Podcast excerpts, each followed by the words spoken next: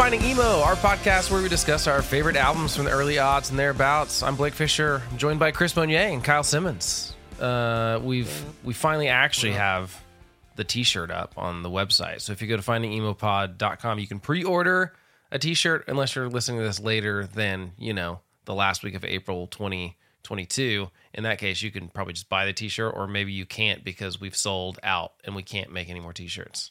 Um, yeah. A million people or have bought Hot them. Topic has has bought us out. Hot Topic, yeah, bought all of them. So now you have to go to the mall, which who wants mm-hmm. to do that, honestly? It's all part uh, of our three-year plan to get rich off podcasting. It does involve Hot Topic. It does. Uh, so we're, you can, ra- we're rounding out year two.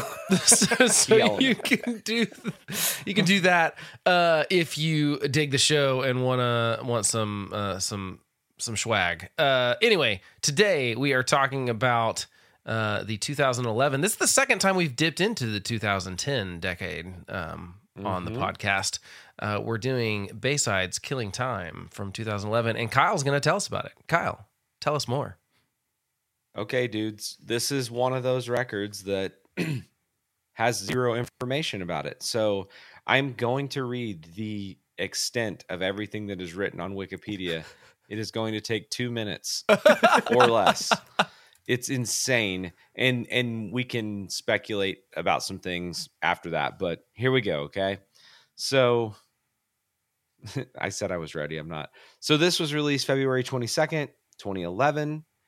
It came out on Wind Up Records. And I, am I wrong? Is that Creed's label? Yes. Well, it's not. Yeah. yeah, it was the label that the label signed, that made Creed, the label Creed of famous. Creed. Yes. yes, yes. Okay, and Evanescence, well, and Evanescence. Yeah. Evanescence. That's true. Okay, so like, kind of weird. Wake They've been up. on Vagrant, and and I think that, I think it's fair to say that Bayside was always kind of one of those bands that had hype around them, but maybe not the commercial success. And so, from other articles that I read, it sounded like everybody wanted Bayside after they put out the record, uh, The Walking Wounded. And it, I don't know if it was a bidding war or what, but they they were able to take their time and they chose Wind Up. A- Anthony Raneri, the lead singer, says they they could basically be on whatever label they wanted. They chose Wind Up. They took a year to make this record. So I'm assuming they had a really big budget, not to mention Gil Norton produced it. He's not cheap. You might have heard of him. No, not, not cheap. Uh, made some pretty big records, worked with some pretty big bands. And here it is. Here's here's the two sentences. On March twelfth, twenty ten, it was announced that the group had signed to a major label and were expected to release their next album in the fall. The album was produced by famed British Gil Norton, producer Gil Norton, who had previously worked with such bands as Pixies, Foo Fighters, and Jimmy Eat World. End of information on the Wikipedia page. That's it. How crazy is that? No, now I can tell you, like, if you go to, you know how it's like linked up to reviews. Yeah. This album is well reviewed. Like, there's there's not a bad review. There's no major site that reviewed this album poorly. It was one of alternative press's most alternative press. Alternative press most anticipated albums of twenty eleven. And um, I mean, I'll tell you guys this. I feel like people sleep on Bayside all the time. Like, this is just one of those bands that never hit it. The album before this, Shudder, was one that was lost in a internet leak. I think it leaked like a month before it came out. And so I, I really feel like, I mean, also, Not not to not to make light of an awful situation, but I feel like they've had bad luck, starting with the van the van crash that killed their drummer. Yeah. And it's, you know, seriously injured a couple other guys. Then a couple records later, they their album leaks, and then they put this out. And the fact that we don't have any information on how it did, how it performed, I'm assuming it didn't perform well. Wouldn't surprise me if this one leaked, right? It, everything was leaking around this time. And of course, this is getting just, close to like streaming being a more. That's uh, true. Not quite. That's Spotify's true. Not quite in the U S, I don't think, in twenty eleven yet. But well, and also you look at other records that were big at this time. This particular, I mean, Bayside is they are they're a pop punk band, but they're a rock and roll band. Oh, yeah, yeah. I put more rock than and pop or this punk. Brand was not necessarily, I think, what was taking off at the time. At this time, you had, like, I, I think the ringleaders were, like, all-time low, low were coming up hard. You know what I mean? So, like, punk was starting to get a little more pop, a little more handsome. Is that fair to say? um, I, that's about right, yeah. And so... Oh, that's too bad. I feel, I really feel like these guys have just always been in the background, but they are truly some of my faves. So, and that's, that's all I got, fellas. Here's an I've interesting... got like another article that I'm going to reference when we get on a certain song, but other than that, that's it. Well, I've got to, let's like, I mean, since we have maybe less to talk about up front on this one, I think something that just popped in my head was, you know, you talk about, we've now said multiple times on, on this show that, you know, we can trace back generally some of the lack of success on a record due to it being leaked beforehand. This is happening mm-hmm. like all the time in the two thousands. It yeah. was like this problem. I think it's just funny that, like, for the most part, the people doing that were probably had, were probably big fans of the band. And like right. really oh, yeah. like to the detriment of the band they liked, you know, I mean, to be fair, I only know one person that's leaked a giant album before, but, but you, that's more than most people that's know. more than that's, most people yeah. know. But I know that his intention was not to like screw the band. He really liked the album and, uh, and was responsible for it being leaked. Uh, and, and that's not, it doesn't make it any better for the band, you know, that, oh, you didn't have bad intentions, but it was just a weird time to be um, like excited about somehow getting your hands on something early and then kind of ruining that band's entire like thing they've been working on for a couple of years. Uh, and then, yeah, that's a, it's a bummer. And I, I agree, Kyle. It's like they never quite could catch a break. I do think the label has something to do with it though. I think that, we've talked again multiple times on this podcast about how a lot of times people kind of went to a label and just kind of like inhaled everything that came from that label. Like there were like yep. Vagrant Kids and Drive Through Kids. And it kind of felt like, not that they didn't branch outside of that, but they were like, well, but this is my main thing. And like Wind Up's not on any of those people's, that's not on the list of those record labels no. that we talk about. Well, and actually, the bands we were talking about were kind of bands people turn their noses up at, right? Well, like Creed well, and Evanescence. They had a di- I'm not listening. Totally different crowd too. Yeah. And and so I think that selling Evanescence to the that the crowd that like Creed is right. that's not a stretch. Like that makes sense. And and I'm not dogging on these bands either. You know, I had the Creed albums. Admittedly, everyone did. Um, but you know, that's this is not either one of those bands. And I feel like it doesn't matter how much you like a label or how much a label likes you, you back then we kind of did have lanes and not, oh yeah. and not, it was on purpose. I mean, like yep. they knew, okay, we can, the, the more we can Motown this thing where we kind of do the same thing for every band, the better our resources are being spent. We're, and all these are small labels, obviously. So, um, so it makes sense, but you, if you sign with the wrong one, I mean, we've talked about this before, Chris, we like when, when Victory Records wanted to talk to us, we were like, that doesn't make any sense. We'll right. talk to them, but yeah. that doesn't make any sense for our band to be on that label. Like we would be the poppiest, brightest colored album cover, you know, just didn't make sense. Um, uh, and I, but I like that label and I like some of the bands on it, but it didn't fit for us, you know? Um, and I think that that's probably kind of what partially what happens to Bayside. Do you think that's fair so, to say? Totally. Well, okay. So I'm going to say this, I'm going to read this from another article. He says, let's see, we spent about a year deciding what label we wanted to go with. And we now know we made the right decision. So you dudes know just as well as I do. If they really had a year to decide, I'm going to go ahead and assume I haven't seen them live. I desperately want to. I'm I'm going to assume that they're fantastic Because if they had a year to decide who they were going with, people wanted this band. You know what I mean? Yeah, absolutely. Like, like it, I mean, poor guy. I mean, going from Victory, where we know now that like bands didn't make any money off of no. successful Victory records back then. Yeah. And, and then this happens. Um, but yeah, it says, let's see. Um, the biggest and best difference with our new situation is that we had more time than ever to work on this new album. We spent a year writing and recording this record, and it really gave us the time to make sure that everything was perfect. And it sounds spoilers.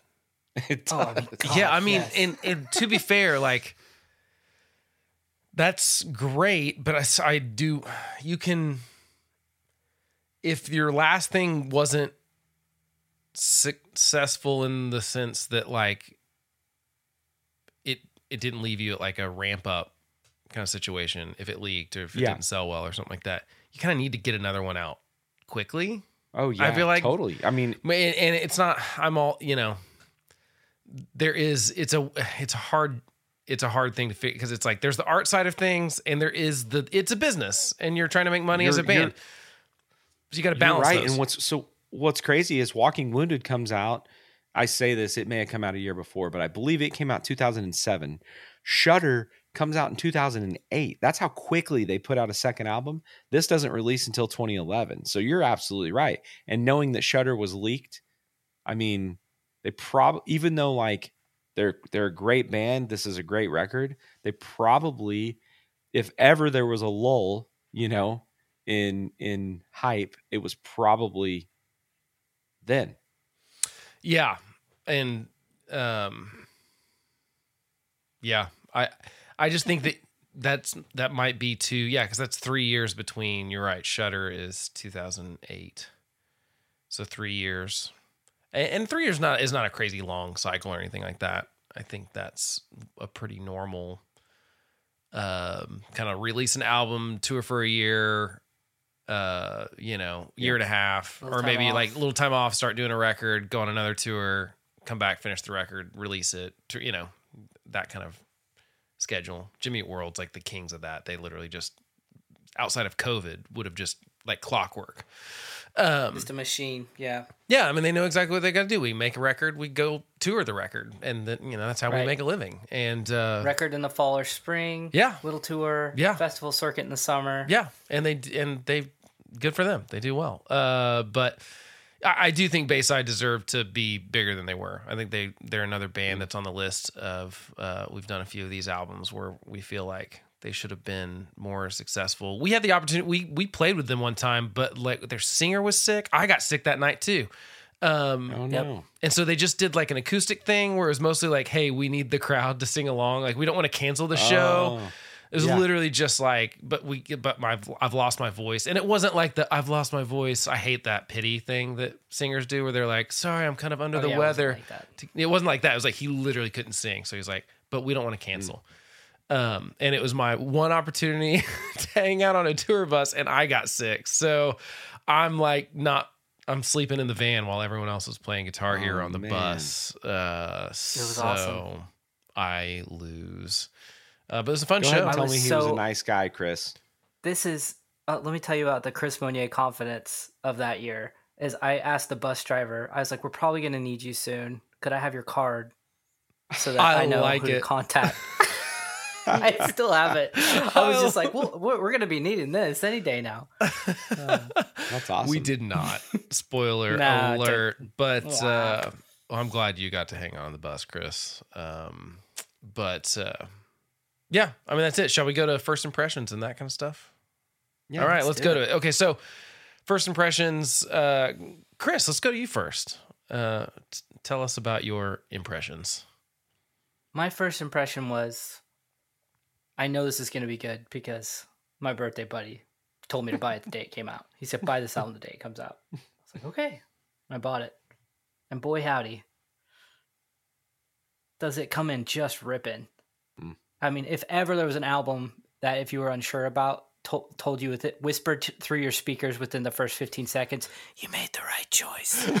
I see it. It's just like, oh, cool. Okay, I get it. So, um, yeah, I loved it. I listened to it over and over and over and over and over again for many, many weeks.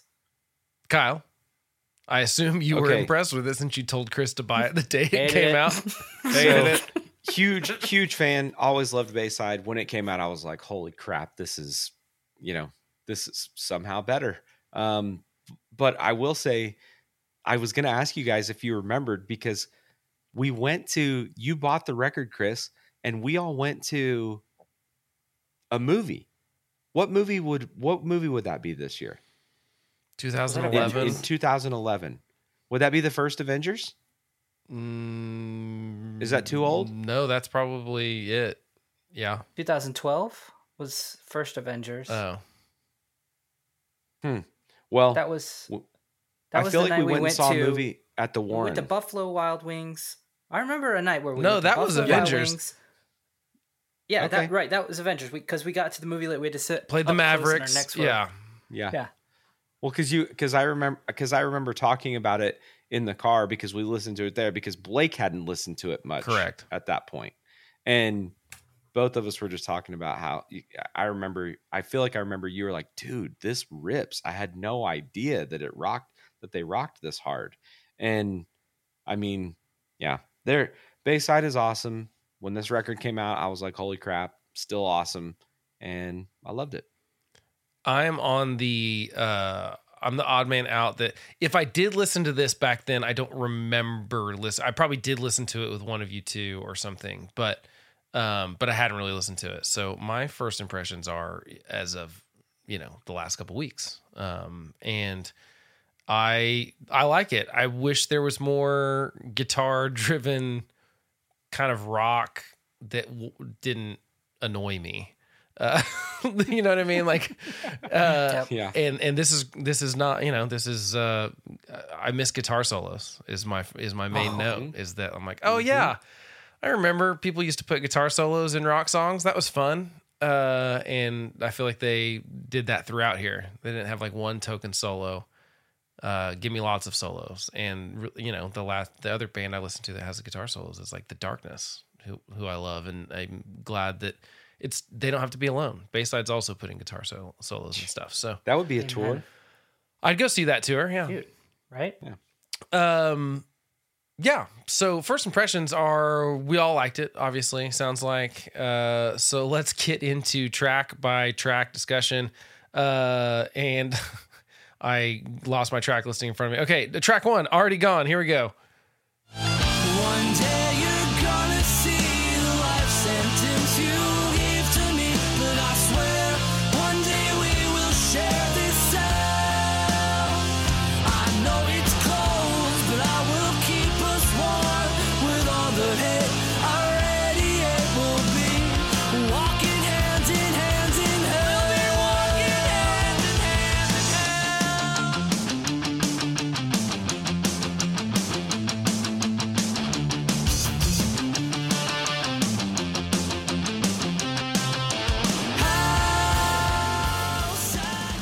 Kyle picked the clips for this one, but I had to extend that one a little bit to get that little chromatic walk up. You had to. to you the had chorus, to. I'm glad you did. Because that's pretty fun. Uh, Chris, as per the usual, you're air drumming. So tell us what your thoughts are on track one. Dude, homie's poetry. We'll be walking hand in hand in hell. Oh, I love that line. It's almost an it's almost an Alkaline Trio line. Oh, well, sorry, mm. it is an Alkaline Trio yeah. line, but it's like done perfectly by them. Uh, riffs and licks all over the darn place. Guitar work is fantastic. That's a perfect rock and roll song right there. That's how you start an album, boys. Yeah, I would say so. Kyle, what are your thoughts on it? um, I agree. I had a hard time picking the clip because it just, just, it freaking comes out swinging. Yeah. I do want to say this. What a album, what a freaking album, and what an intro track to follow Angels and Airwaves with, because they don't waste a second no. on this song. Like, oh, we're gonna rip your fa- we're gonna melt your face off with this guitar intro, then there's the verse, oh, here's the chorus, and they just don't stop. Um and my birthday buddy mentioned the line, I'm going to finish it all. And honestly, this is going to be a show where I read lyrics that are fantastic because yeah. this dude is the T Swift of, of pop punk.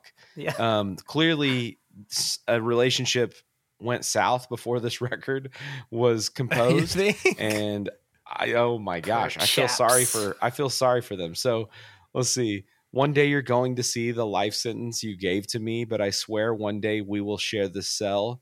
I know it's cold, but I will keep us warm with all the hate I radiate. We'll be walking hand in hand in hell. But he sounds so happy too. He doesn't sound he that angry so while happy. He's singing these words. Yeah. Uh, but yeah, guitar intro. Uh, oh yeah. And then the freaking, I love the repeats on Something in the Way. Da, da, da, da, da, da, da, da, da. Uh, I, I I love the song. It's a great opening track. So yeah, it's solid. It uh, you're right. They waste zero time getting to the point uh, on this opening track and setting up what the rest of the record has coming behind it. Uh, which kudos to. We don't often talk about the notes we get uh, after shows, but I couldn't believe when our my buddy Harold that has a Tunes Tunes podcast, if you haven't listened, uh, wrote, he was like, Tom DeLonge intro, am I right? And I was like, how did one of us not say that yeah. on the show? What what was going on? Then Kyle, you're supposed to come up with that nah, note. I failed you, you guys. You failed us. Uh, anyway, let's go to track two, which is six six six.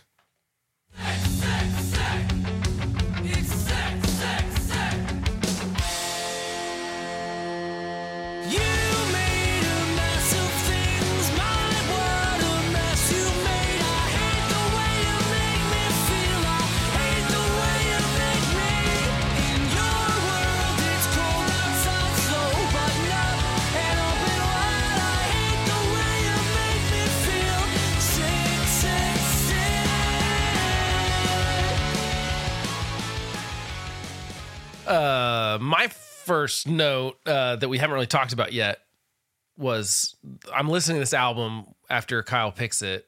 Uh, we're going to let you peek behind the curtain here. Uh, and so I'm listening kind of like for the first time. And then Chris messages like, oh, of course it's Gil Norton. And I was like, well, that makes all the sense in the world now. Cause I'm going, wow, the guitars are pretty great sounding. And he's just, Gil Norton is so good at rock guitar tone. I don't know what it is specifically that he does, but he brings out the, they don't all sound the same either. Cause it's like, this doesn't sound like Foo Fighters guitars, and Foo Fighters no. sound like Foo Fighters, and Counting Crows sound like Counting Crows, and Pixies sound like Pixies. Uh, Jimmy Eat World sounds like Jimmy Eat World, but all of the guitars on those albums and bands that I just talked about are, they sound better than kind of all the competition, in my opinion. And this is another example of that. Gil Norton is just real, real good with a mic and an amp, um, and layering those things. Anyway, that's my opinion on Kyle. What What are your opinions on six six six? Um, my notes are guitars. Okay, so you agree, and I agree with a question mark and an exclamation and, point, and yes. And uh, I'd hate to be the person he wrote this song about. I mean, it is Ooh. freaking mean, dude. uh, Chris, thoughts? Yeah, I felt similar. I, I mean, it would be one thing if somebody wrote a song about me or like, he's a bad guy and I don't like him. But if somebody said, I curse to hell this magistrate who granted this unholy fate, I'd be like, oh. And they thought about that a long time. It's really good. Yeah, that's not like something that you just like, it the flows out of you. Like you sit down with pen and pad and you are like, all right, I... Just hatred oozing out of you. Like somebody could dip a spoon into it. So thick and frothy. Oh, it's a great song. Sick, sick clip, by the way. Oh, very nice. I see what you see. You're trying to get the puns in here now because I got on to Kyle. and, and so here the puns come. Uh, all right, let's go to track three, Mona Lisa.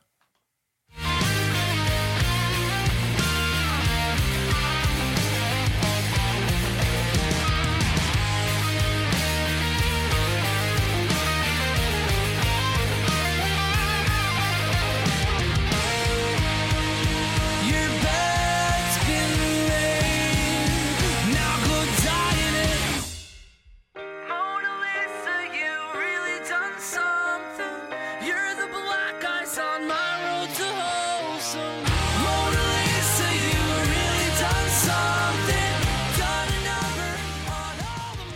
Chris, what are your thoughts on Mona Lisa as you air drum? So I assume not terrible. It's hard not to. Yeah, no, it's a good. Most of these songs. It's a good swinging six eight um, air drumming song. I, yeah, love the na-nas. It's a great pop song. um, production. So you, you production that's perfect.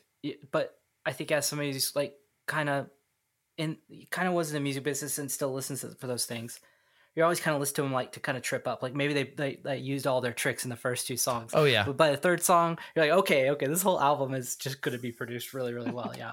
Um, it's a great song. Kyle, thoughts?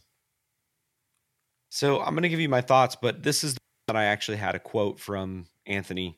So he says, I wanted to write a song with as many key changes as I could fit in and as many weird tricks as I could and see if I could make it sound listenable. Basically, try and make something very complex sound very simple. So I wrote that song just to see if I could, and it wound up sounding great. So it made the record. Um, I agree. It sounds great. I I really love this song. I like that it's. Um, I like their formula, right? Like the they are they are a rock and roll punk band, and you almost it's almost impossible to hear a Bayside song and not know that it's them. Uh, but this right? one is a little bit different. And um, I had to, I, I, in that clip, man, I had to get that guitar solo. It's just freaking wicked. Um, I love the lazy drum fill intro to this song. And I love the line, your bed's been made, now go die in it. Pretty great. I like the, you're my black eye. You're the black ice on my road to wholesome. I think that's a, such a good line. Um, I'm into it. I agree. I think this, uh, I don't think I had recognized Bayside's lyrical uh, abilities until really listening to this, this last couple weeks. Bayside's one of those bands that I always thought was uh, a, a good band. I liked the sound of them. I never got super into them though. I know it sounds really weird, but to be like, oh, I like that band. They should be bigger than they are, but I'm not, it, you know, it's not my favorite thing either necessarily.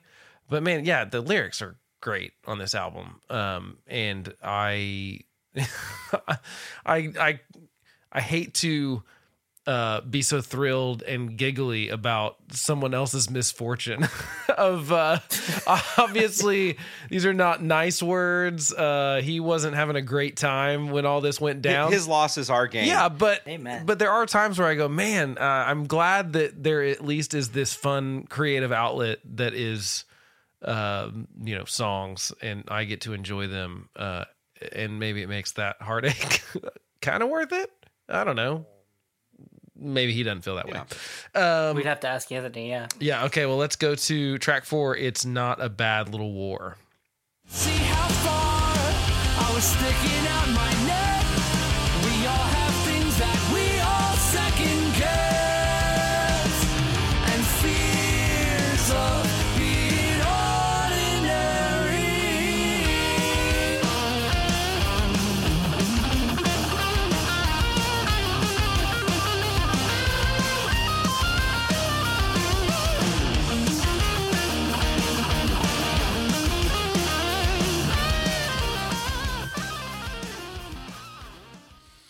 This is this is going to be a weird note from me, but first of all, guitar. no, that guitar, no, there's no such thing. That I want all of the ridiculousness that is that guitar solo, um, because if you're gonna go, if you're gonna go there at all, go all the way there. Don't kind of give us uh, yeah. a, a guitar solo that lasts like more than a verse.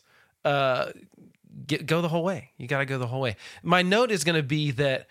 I have no doubt, even though we have very little information on this this album, I have no doubt that it this is all like meticulously tracked, and and this isn't.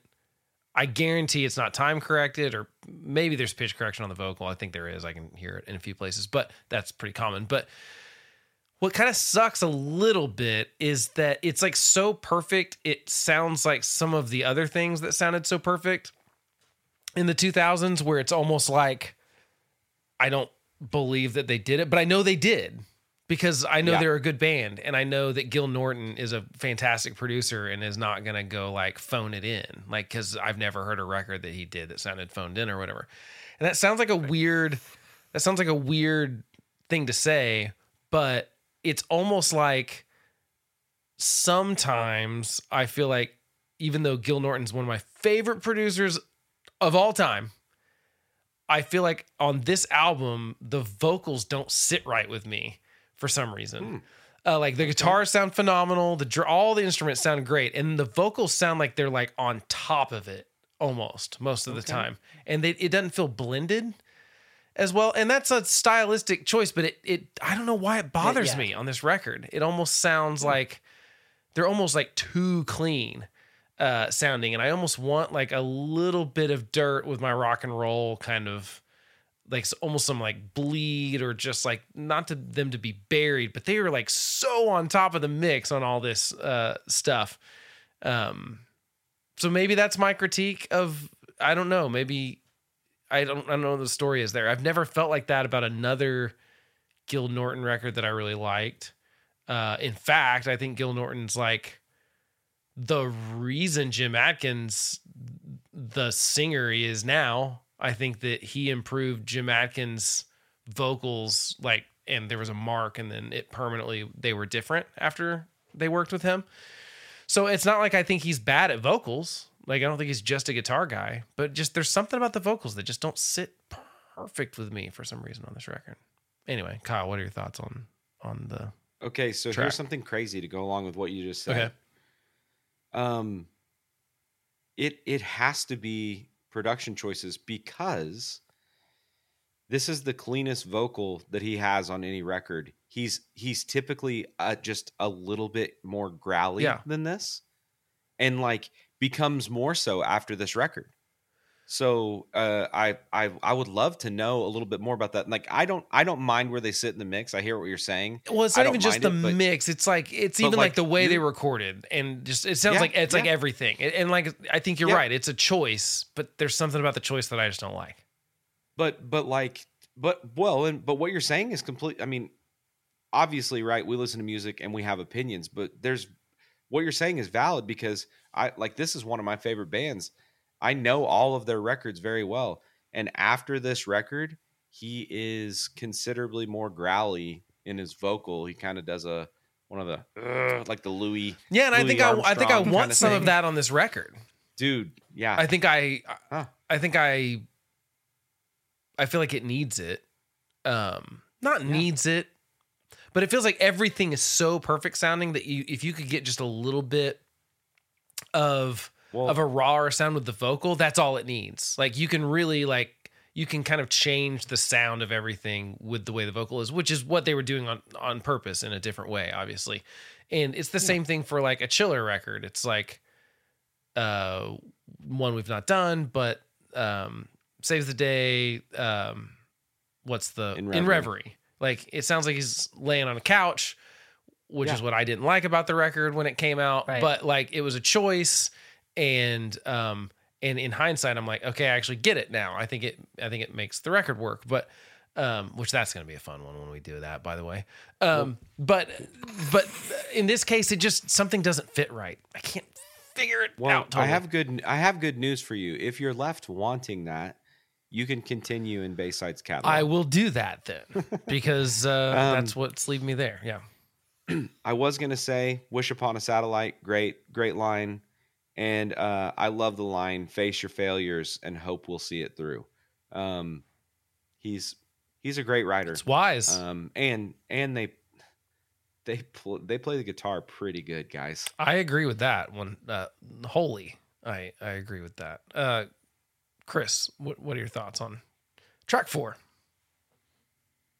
Um, You know, one of my favorite lines, uh, you picked out right at the end of that clip, you need a map to see how far I was sticking out my neck. Oh, yeah. And then, I mean, after that, your brain just gets melted by the Joe Satriani guitar solo. I mean, it's epic. And it kind of starts off, you're like, oh, this is a pretty good solo. And then he's like, wait for it. Just I, had I would like started. to keep going now. yeah.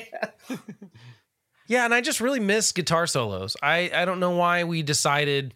Well, I mean, I know why. It's because radio stopped being like wanting them and people. I mean, but right. you know, so we so we go to these like basically single progression solos of some sort, and then like, right. and then it's radio's like, break. and then radio's like, nah, we don't really even have time for that, and they're just like cutting that out. And so, you know, in some ways, people just stopped putting them in there because people didn't want to hear them, apparently. But I grew up on like the classic rock of the seventies, where the guitar solo was more important than the vocals, which I wouldn't go that far. I don't want to go all the way back to that either, but that pendulum doesn't have to swing so far from one side to the other. We could have, you know, guitar solos like this on this record that are fun. And you, you, you can have three minute songs with thirty second guitar solos.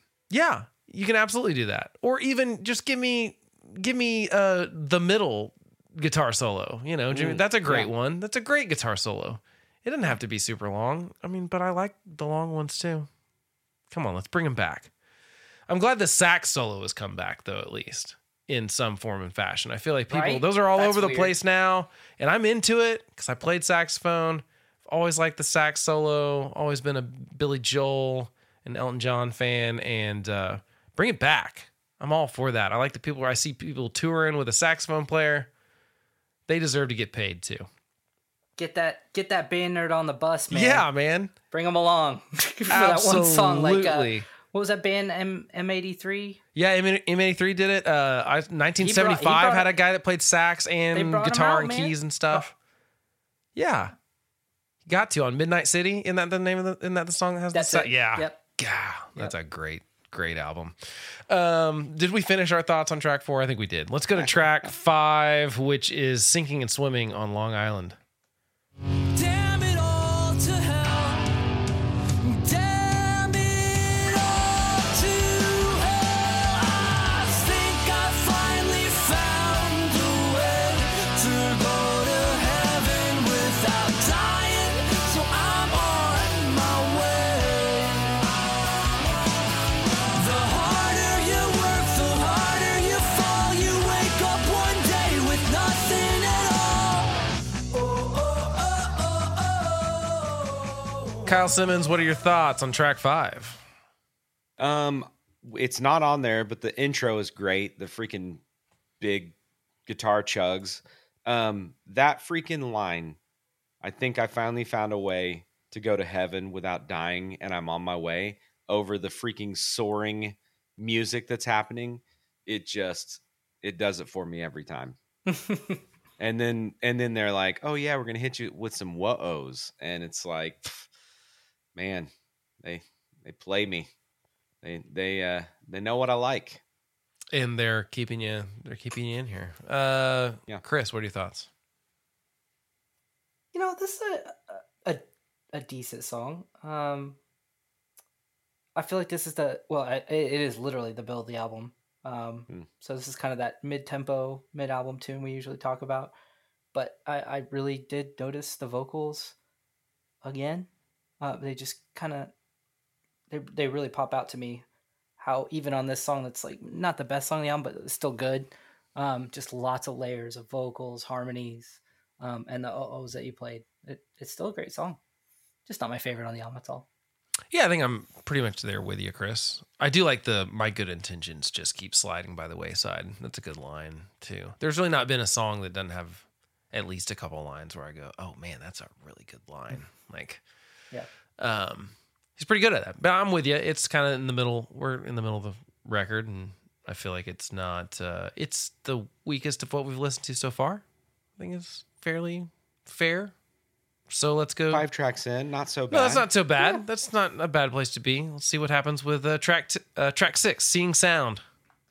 This is the first scene of an act with my own hand stuck in my back. Around here. It is the puppeteer, and I was down for the proverbial cow. So what do you want from me? Another song about apathy. Heartbreak is a friend these days, but I couldn't care less. That's what I could pay to say I am lost alive. She can't believe me. Chris Monnier, what are your thoughts on track six? I mean, Kyle picked a great clip because the verse is awesome and still didn't have time for the chorus, which has got like three hooks in the chorus. The I am lost part, the whoa ohs, and then the da da da dum da da da da da da da. I mean, dude. And then, and I'm, I, I don't want to steal you guys' notes, but a vibra slap gets slapped and then into a key change. This song has it all, and then it ends with a little tremolo guitar note. Just, just a little cherry on top at the end. Holy crap, Kyle! There's lots of goodies in here. Did he steal any of your notes? Okay, so. It, I mean, in a way, because I think I'm going to, like, I think you guys will both agree with me. This record has a sound, you know, like the guitar, the the guitar tones aren't identical, but like it's big guitars, guitar solos, quick intros. This to me is the most Green Day sounding yes, song on the I record. Had the same note. How like, about that?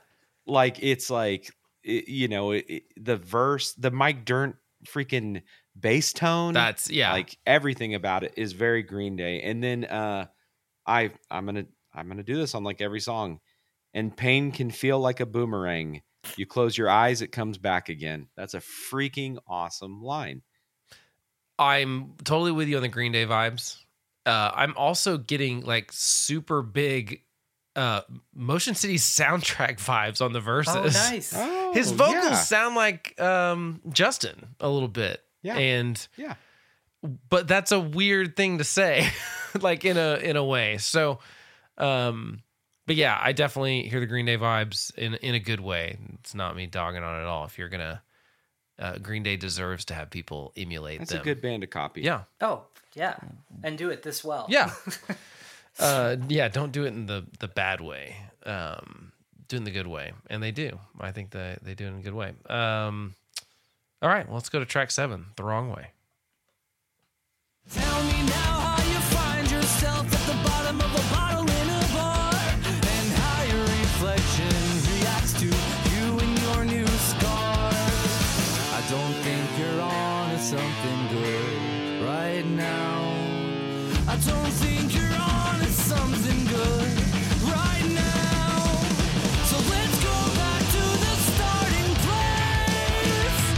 I believe in futures, but I can't afford to what you've been doing. Kyle, what are your thoughts on The Wrong Way? Um, it rocks. Surprise. I like it. Dude, they reference Futures, which is the next record we're doing, right? Yes. Produced by Gil Norton. Gil Norton. Is this did this podcast just get meta? It is pretty meta. I wonder, I mean, do you think they're yeah. referencing that? And oh, one hundred percent. Okay. one hundred percent. I believed in Futures. I mean, I, I, I, I, it I has think, to be just because that's the whole line. Like, totally. Right. Um, and then also that the beginning of the clip, the reason I picked that is because there's a really weird, I mean, it's cool, but a weird like Paramore Misery Business-esque uh, vibe to that verse. The second half of the second verse. Um, yeah. The Futures reference kicks butt, and then uh, I'm I'm a sucker for The Chance, and then um, you're the type of girl who puts on cyanide perfume, then asks for kisses on the neck from every boy in the room. That is a freaking line, dudes. Yeah, I'm into it. I mean, I think it's a cool song, and I definitely was like, they've got to be referencing Jimmy Eat World Futures, there, right? To. I mean, that, it's the, it's the whole line except for the word Absolutely. Always isn't in it. That's the only difference. Yeah. So I feel like that's got to be it. Chris, what are your thoughts on it?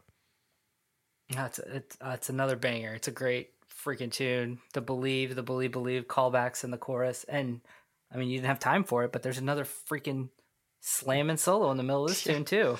Yeah. Um, we could have just made every like clip song. Be guitar solos. We really could have. I, dude, it, the thought crossed my mind. It really did because you guys, are, I know both of you guys like guitar solos. Yeah, but I feel like it's not always the best. It's like what I want to do, but it's probably not the best representation yeah. of the the song as a whole. I'm normally trying to, yeah.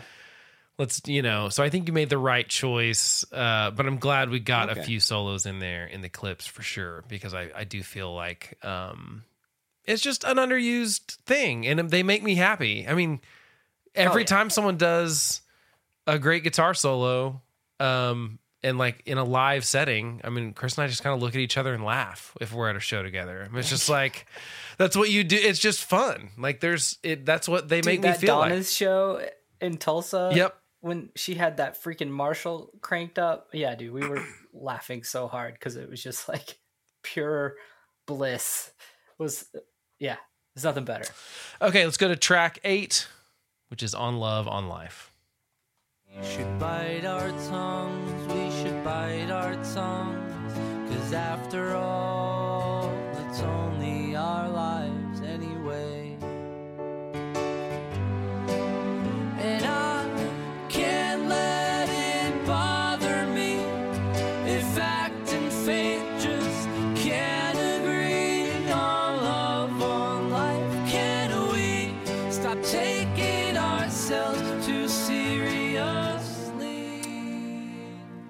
Kyle Simmons, thoughts on on love or life or the song? Okay, guys, I'm going to give this song two things that we don't do often enough. One is very rare. One is less rare. I'll start with the less rare. This is my Sacred Heart song. Okay. Um, it's a little weird, right? Like maybe it doesn't quite fit, but if there were a Sacred Heart song on this record, uh, this would be this it, yeah. It. But my other compliment that I'm going to give this is the highest form of praise that I give on this podcast. This could be a Muppet song. Oh. Kermit the Frog could freaking sing this song, and kids all over the world would be singing along with him. Wow, this is this, a great song. Has this award been given? Yeah. yeah, what, yeah what's the other song that you did? gave it to? It, it, it wasn't at Paramore? Which one was it? I forget now. I... I I'll I'll think on it and okay. and I'll remember. Okay. I, but yeah, I, I had no I've talked about it once before. Yeah, the, we've done it once before. This is this could be a freaking Muppet song. Like Kermit the Frog could sing it. Um, and with that, like, it's just a great song. And I think I think them stripping it down the way that they did just kind of shows like they knew that they had something good, right? And a good song played anyway is still a good song for the most part. My favorite thing about about this song, like, mix wise, and I wonder what you think, Blake, if you're gonna love or hate this, but I've been playing this one around the house and my kids love it. I love how they just crank that harmony in the mix. It's so much so it's so hot that you it's almost difficult to sing along with the song because you don't know what the you don't your mind will start singing harmony and lead. It's hard to sing one straight part, but I love it. Well, okay, so that's interesting you say that. I think the production change I would have made, and I know they can sing the harmonies live, is I would have had someone else sing that part. Yeah. yeah. Because then like then it sounds like a duet kind of thing. Because if it was a Muppet song, yeah. it wouldn't just be Kermit. It'd be Kermit singing with someone else in this case. Because the harmony's great, but I want a second person singing it or a girl or something. You want Fozzie. Probably not Fozzie. I feel like he wasn't known for his... Fozzie never had a hit single. He didn't have a Rainbow Connection. Uh, no, but he was there for Moving Right Along. Yeah, that's true. Or what's the what's the big dude, Sweetums? Be a duet with Sweetums. Uh, but, I, but I probably would have had someone else sing the harmony. I I feel like I, I'm always so torn on on vocalists like doing their own harmonies versus... It just kind of depends on the song. I still tend to lean towards liking someone else harmonizing. I just feel like it makes the vocal more complex. And instead of competing so much with each other, they can, um, if you have a voice that blends well with the other one, it's like it complements it instead of if I sing on top of me, it just sounds like me. Um, I'm not against it though. It's like I've, it works some sometimes great. I, but I feel like this is a case where it doesn't. Maybe that's a weird thing to say. Uh, Chris, what are your thoughts on it? You know, I now I'm thinking a lot about what you're saying because I said that the harmonies were great, but you're right. That's a lot of Anthony. Well, but um, I mean, that doesn't mean they're not good. I'm just saying that no, no, might no, have been the reason. That might have been the the thing I would have done to appease the, Kyle's note. If you look at the liner note, I think Jack is technically the guitar player is technically credited as the background vocalist, right? Well, so maybe he was singing on it. Maybe they just sound that much alike. Is this one of those bands where you, you know how that happens? No, it does. Where like the two guys sound mm-hmm. alike, even though um, I'm trying to think of another band. Um, so oh, the Get Up Kids. Whenever the bass player sings a song, he he sounds like Matt Pryor, but it's not like on ten minutes. Right. Just thinking of another example yeah. where they, you, you know, two guys sing together so much they end up set up. Well, I mean, and honestly, like, for some people, they couldn't tell the difference between like Mark and Tom and Blink one eighty-two. I mean, I remember right. my friends yeah. saying that. Now that always seemed a little strange to me because oh, they sound yeah. not a lot alike. But there are a lot of bands like that where I do have to think really hard about who's singing at the time. Um, so that your, uh, my note could be totally pointless and wrong because it might be the guitarist that was singing. I know they could do harmony live. Um, yeah. Uh, but okay, well, you know, we'll see. Orchestration, fantastic. Sounded expensive. Sounded pricey. Kyle, the only exception. I I, I oh, said that that was okay. a A Muppet-esque song. That is, yeah, that was a Muppet-esque song, and you're right. That is a high praise. It's still one of the mm-hmm. most je- the the most jealous I've almost ever been of another musician. Was a buddy of ours got to play with the Muppets, and I was oh. like, I'm jealous, oh. like more than more than all the other things that come with being in a, some sort of. You're like, did you talk to Kermit? Was he nice? I told. I, uh... I tweeted. Oh, I was like, "Quit! You can't. Well, how can you? How can you stop like, that? You, stop. That's peak. Just stop, stop doing music. Uh, yeah, and done. yeah, that would be forever the thing I would brag about if I uh, if I had done if I had done so. So yeah, that is high praise, uh, Kyle. I like that award. A very rare one too. I and uh, but I do feel like it doesn't That's fit nice. on the album super well. But it is a good song. I, I mean, I'll give you that. But but I'm not going to take my Muppet award. That's away. fine. You keep it. You feel they, they, free. Bayside keep it, keeps Bayside. it. I would. Anthony Raneri keeps it on his mantle. The Muppet Award that you just gave him, yeah, just now. Yep, he's yeah. We should just make, now. We should make this award and send it. And to send people. it. You've got a laser etcher, Kyle. We've got to do this. Yeah, you're right. I could. Why do are this. we not? Okay, we're gonna start like, sending the awards you to you guys. Him? He's he's he opens it up. Yeah, well, can you imagine the crap sandwiches that Chris has given out? we, Congratulations. Like rubbing their hands together. Ooh, Ooh what's from this Oklahoma about? City. Yeah, because you don't know what it is until you open it. It could be a crap sandwich award. It could be the highest of praises, the Muppet. What what are we calling it though? It needs a better than just the Muppet Award. What's what are yeah. we calling it? Oh. We got to come up with a, good, a better name for it because yeah, like Sacred right. Heart. There needs to be some like alliteration. Yeah, there needs something. to be something going on. So we'll come up with the name for the Muppet Award. Uh, that's a good one. Okay. Uh, the Jim Henn song. No, that's a stretch. I'm gonna go ahead and veto. veto I liked it. That. Blake jumped on that quick. I was I'm like, sorry. yes, that's it. No. he, imme- he, imme- he immediately disliked it. I had a visceral or, or reaction to that yeah. one that wasn't good. Okay, I'll trust that. Okay, let's go to track nine. The New Flesh. Nowhere to go. I don't know if this thing's still working. My heart's not beating anymore. I don't know if I bleed. Test it out just to see. Is this the best that I can hope to be? And I don't know where to go. Don't, don't know if this thing's still working. My heart's not beating anymore. Kyle, what are your thoughts on The New Flesh?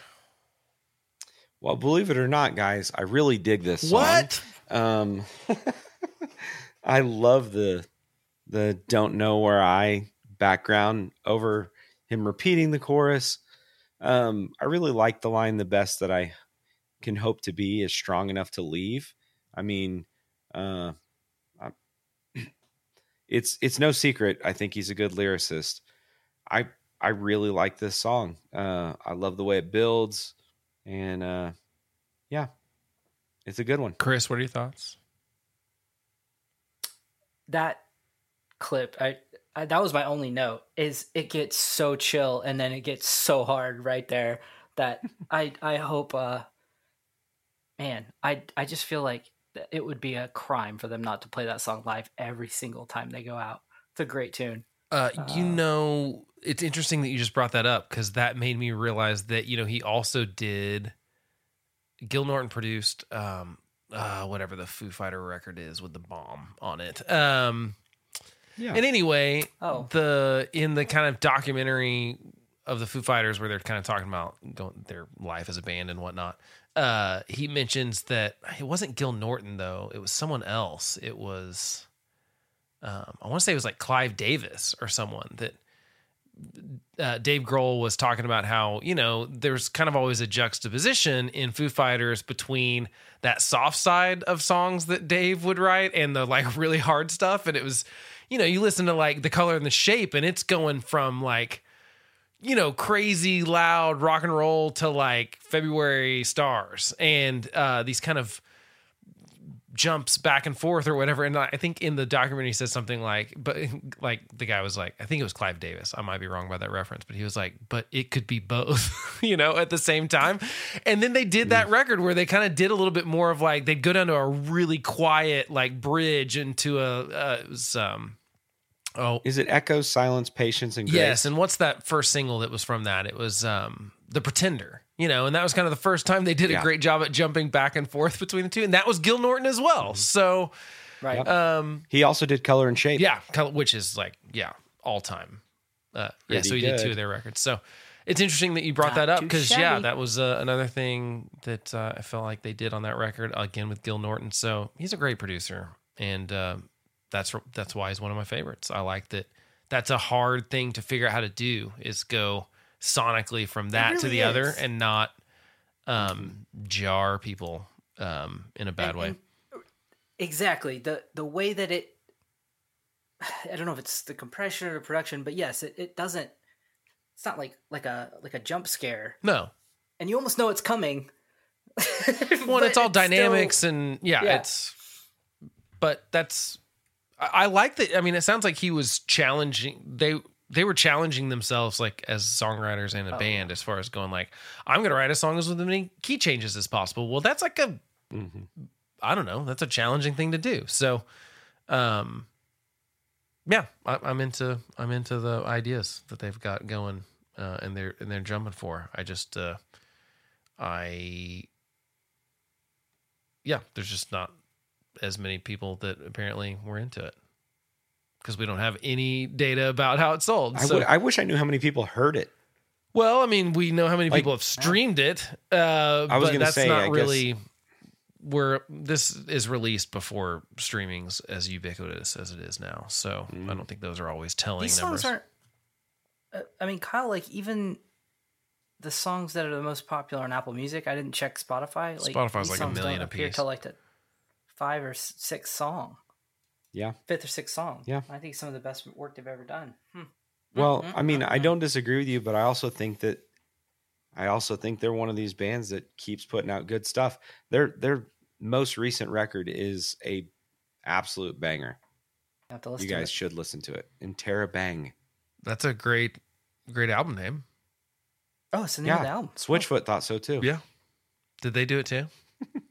Yeah. They, what is that? Is weird. that already a word? Wait, is that allowed? So specific. Yeah. Are you allowed to do you that? You can't copyright titles of anything. Yeah. That's why you can technically release the same book yeah, title or movie allowed? title. Allowed? No, you're allowed. Like, I mean, know. I say no. There's the, yeah, the unwritten rules of rock and roll.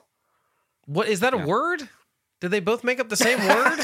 It's a, it's it's a symbol. It's a oh. It's a It's a uh, it's a punctuation. I don't even know what that is. What punctuation? I think it's an exclamation with a question mark instead of a period underneath it. Oh, I think that's right. So it is the.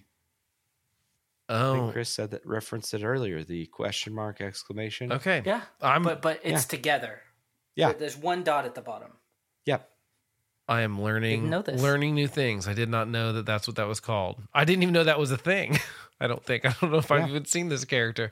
Okay, well, now that we're we're, we're teaching you things uh, on and we're learning things as well on this podcast, let's go to track ten, which is the title track, Killing Time. Spent all my life waiting for a moment to come, to come. Walking single file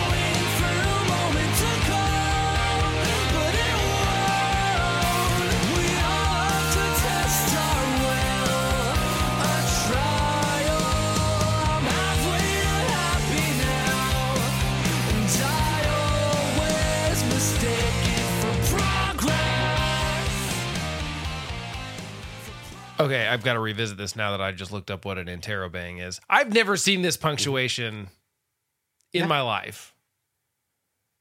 Ever. But it exists. I'm sure it obviously does. I just looked it up. It exists, and two people have named their You've albums You've used after. It in speech. No, but I always do it in order. I do exclamation point yeah. or question mark exclamation point next to each other. This is they're on top of yeah. each other, but it means the same thing as that. But that's how I always see people. Yeah. It's like question mark, exclamation point. Like that's mm-hmm. its own thing, but I've never seen them on top of each other. Think of all the time those people could have saved with an interrobang. Not really though, because it's a it's a shift alt probably. Uh, I was gonna say you can't. No, no one knows that keyboard shortcut. You got to Google it. I'm sure there is. Think of all it. the time they could have saved if that key existed. There we go. Oh yeah, we're gonna we could get rid of one of these brackets, I'm sure, or something. We don't need all of these things on the. Uh, anyway, let's go back to track ten. Uh, Chris, what are your thoughts on the final track, "Killing Time"? I'm into it. More really great guitars, just on the edge of being like an epic. I mean, it is an epic metal song, but, you know, it's got like the Megadeth, Coheed and Cambria kind of themes right there. Um, nice. Just nice way to end the album. I feel we are, we are, we have hit like, you know, when they're mining, you hit a vein of gold. We've hit a vein of like ending tracks after like a, a real dry spell, dudes. Yeah, you're I right. think you're right. Yeah. We had a few, we had a few in a row that were like, what, what happened?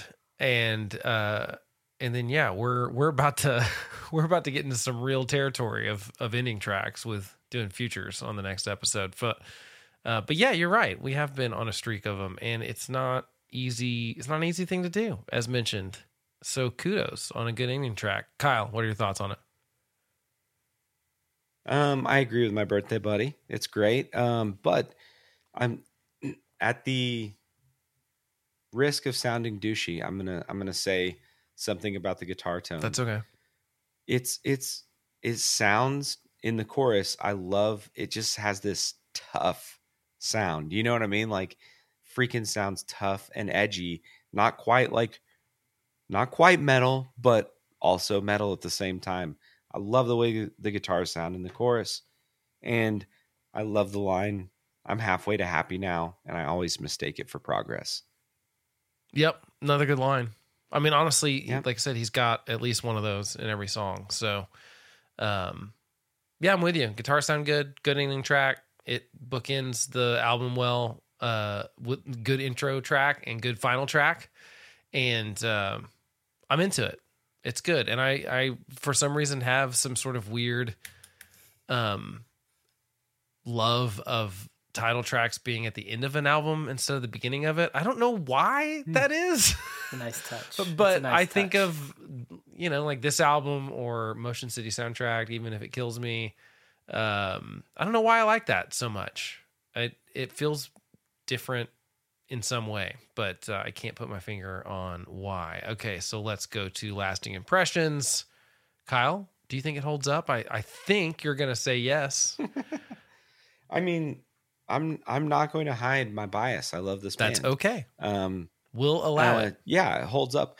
I, I think really my my favorite thing about Bayside is that they are they're they're a rock band. I mean, yes, it's it's pop punk, but like they play rock and roll music, and not many bands do that. They're they go balls to the wall the entire time, and yeah, it holds up. It's still a lot of fun to listen to. Chris, how do you feel? Does it hold up? Absolutely. This album sound, I, I mean, Already Gone is probably like one of my mainstay songs that just always ends up in playlists as I'm listening to music throughout the years. Um, but when I when I took some time to really listen to this over the last couple of weeks, I just couldn't believe how good it sounded. Um, yeah, it sounds like, it, I mean, you could have told me this record was made six months ago, and I I, I would, wouldn't have doubted it one bit. Uh, sounds spectacular. It is a freaking shame that um, it didn't get more attention when it was released. It really is. And to be fair, it, I'm, it does I'm make one of those me, people. Oh, sorry. No, go ahead, Kyle. Yeah. It does make me wonder, like, you know, Gil's working with some dudes. Like, these guys, the Bayside dudes can clearly play the guitar. This stuff sounds great. Like, at the very least, you kind of hope that like Dave Grohl got to hear Already Gone and go, hell yeah, brother. That's exactly like, how I said it, I'm sure. But it's yeah. the it it's the perfect. It, it's almost too perfect that two out of the three of the guys on this podcast like really liked this record, and Blake barely heard it.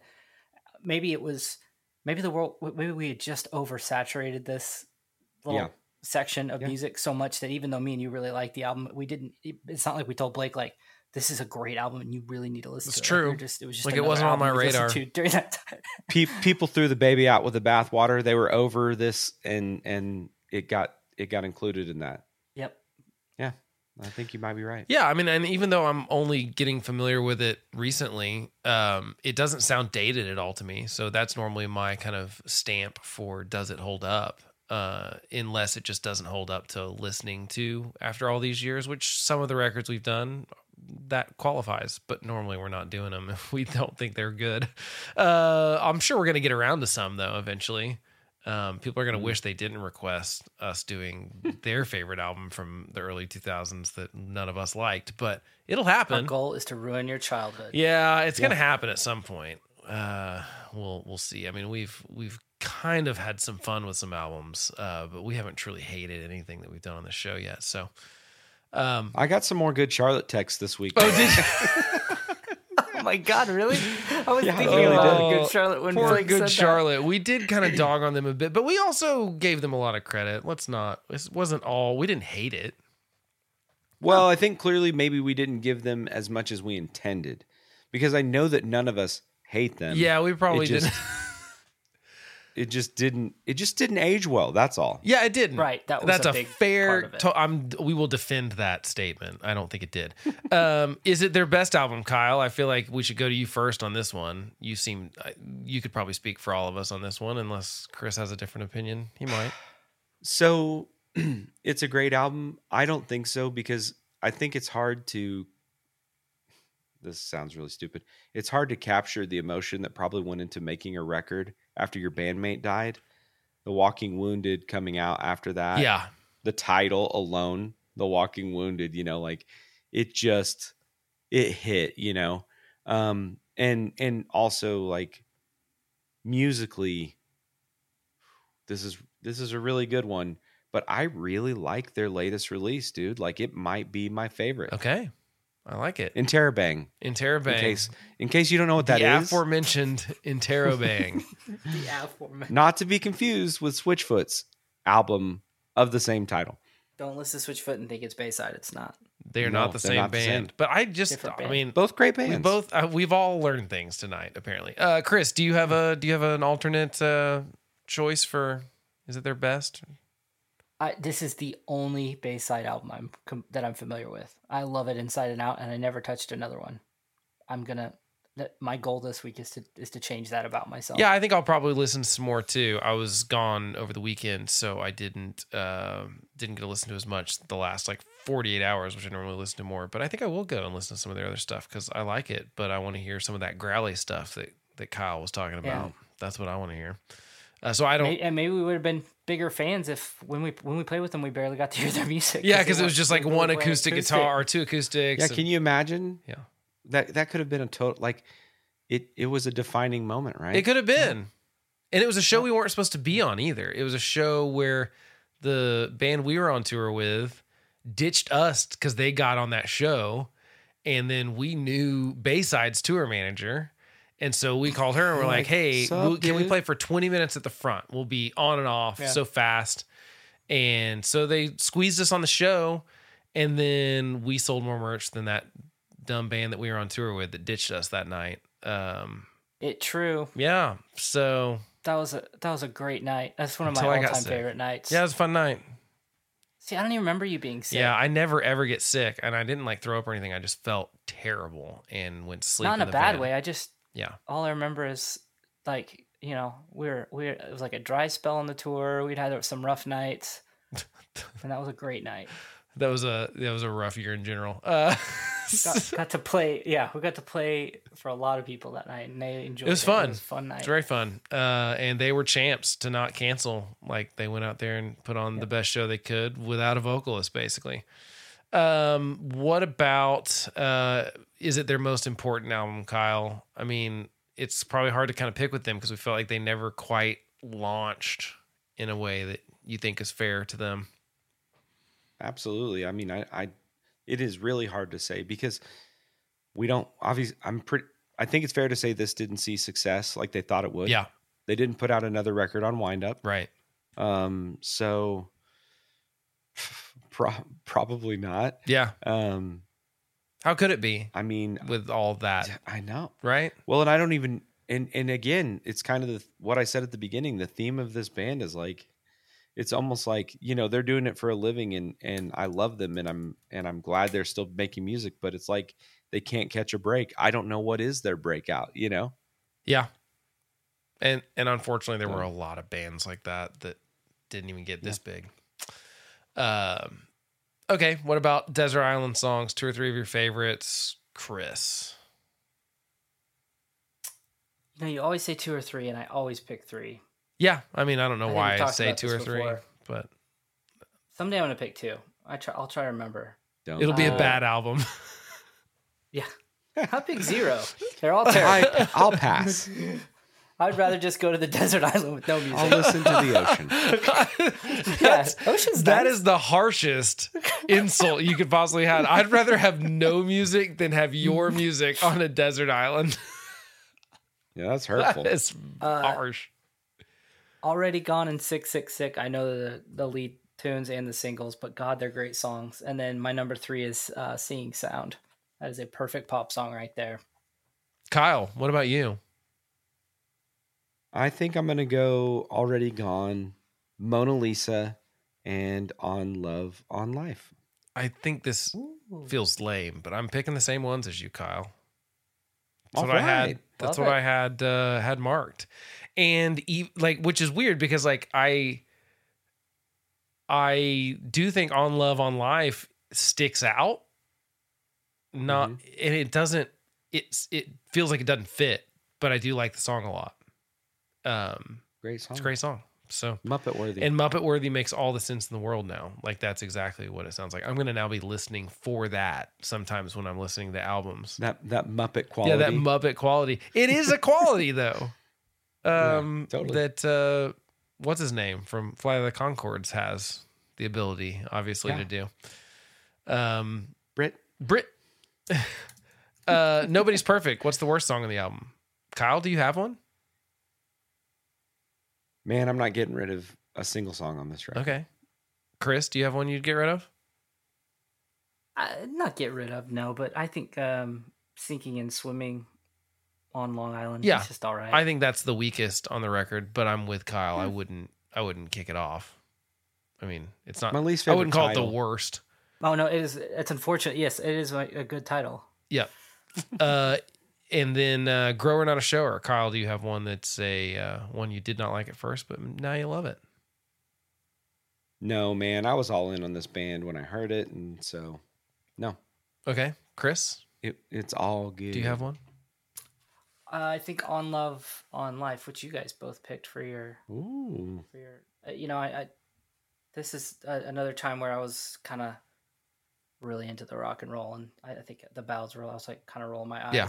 Thought thought they were playing a, making a play at, at pop radio or something, and I hear it. I'm like, no, nah, it's just a good song. Maybe it's a little oddly placed on this album, um, like you said. I think Blake, you said something to that extent.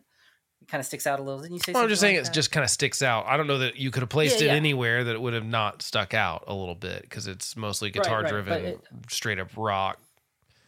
Yeah. And then, but being the dude, old sentimental guys... man I am now, I, I dig it. Do me a favor and play it around your kiddos this week. Okay. And tell okay. me how they respond because my kids won't stop singing. Okay, I will. I because that's I like that it's idea. A great test actually because they don't care what year something came out or what it sounds like. They just are like, I like that song, uh, and that's and they'll be like, who's this? That's how I know if they like a song. Who is this? Um. All right. Uh, I guess that's really it. Right, that's all the questions that I have. Uh, yeah. Any any final thoughts on, on the album um, from either one of you fellas? Kyle, I feel like you've. Uh, do you have anything wise to leave us with? Man, I wish I did. Okay, well, I think I got nothing. Got nothing. That's fine. There's uh, there's no need to have anything. Uh, well, I guess that does it for us on this episode. Again, we've got T-shirts for pre-sale on finding emo pod dot com. Mm-hmm. You can uh, check that out if you're into wearing our uh, gear, to have people ask you, what does that mean? And you can tell them, uh, it's a podcast I listen to, and you could listen to it as well. And uh, you'll basically be our little, you know, proselytizers. Uh, you can also email us, info at finding emo pod dot com. Uh, I'm now a little jealous of Chris on the Twitter. Now that Elon Musk has bought it, I'm just going to watch the crap show that happens now. So excited mm. to watch it.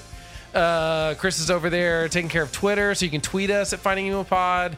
You can Instagram us. You can Facebook. All those fun things. And you can tell us where we're wrong about stuff. Um, thanks for listening, and uh, we'll catch you next time.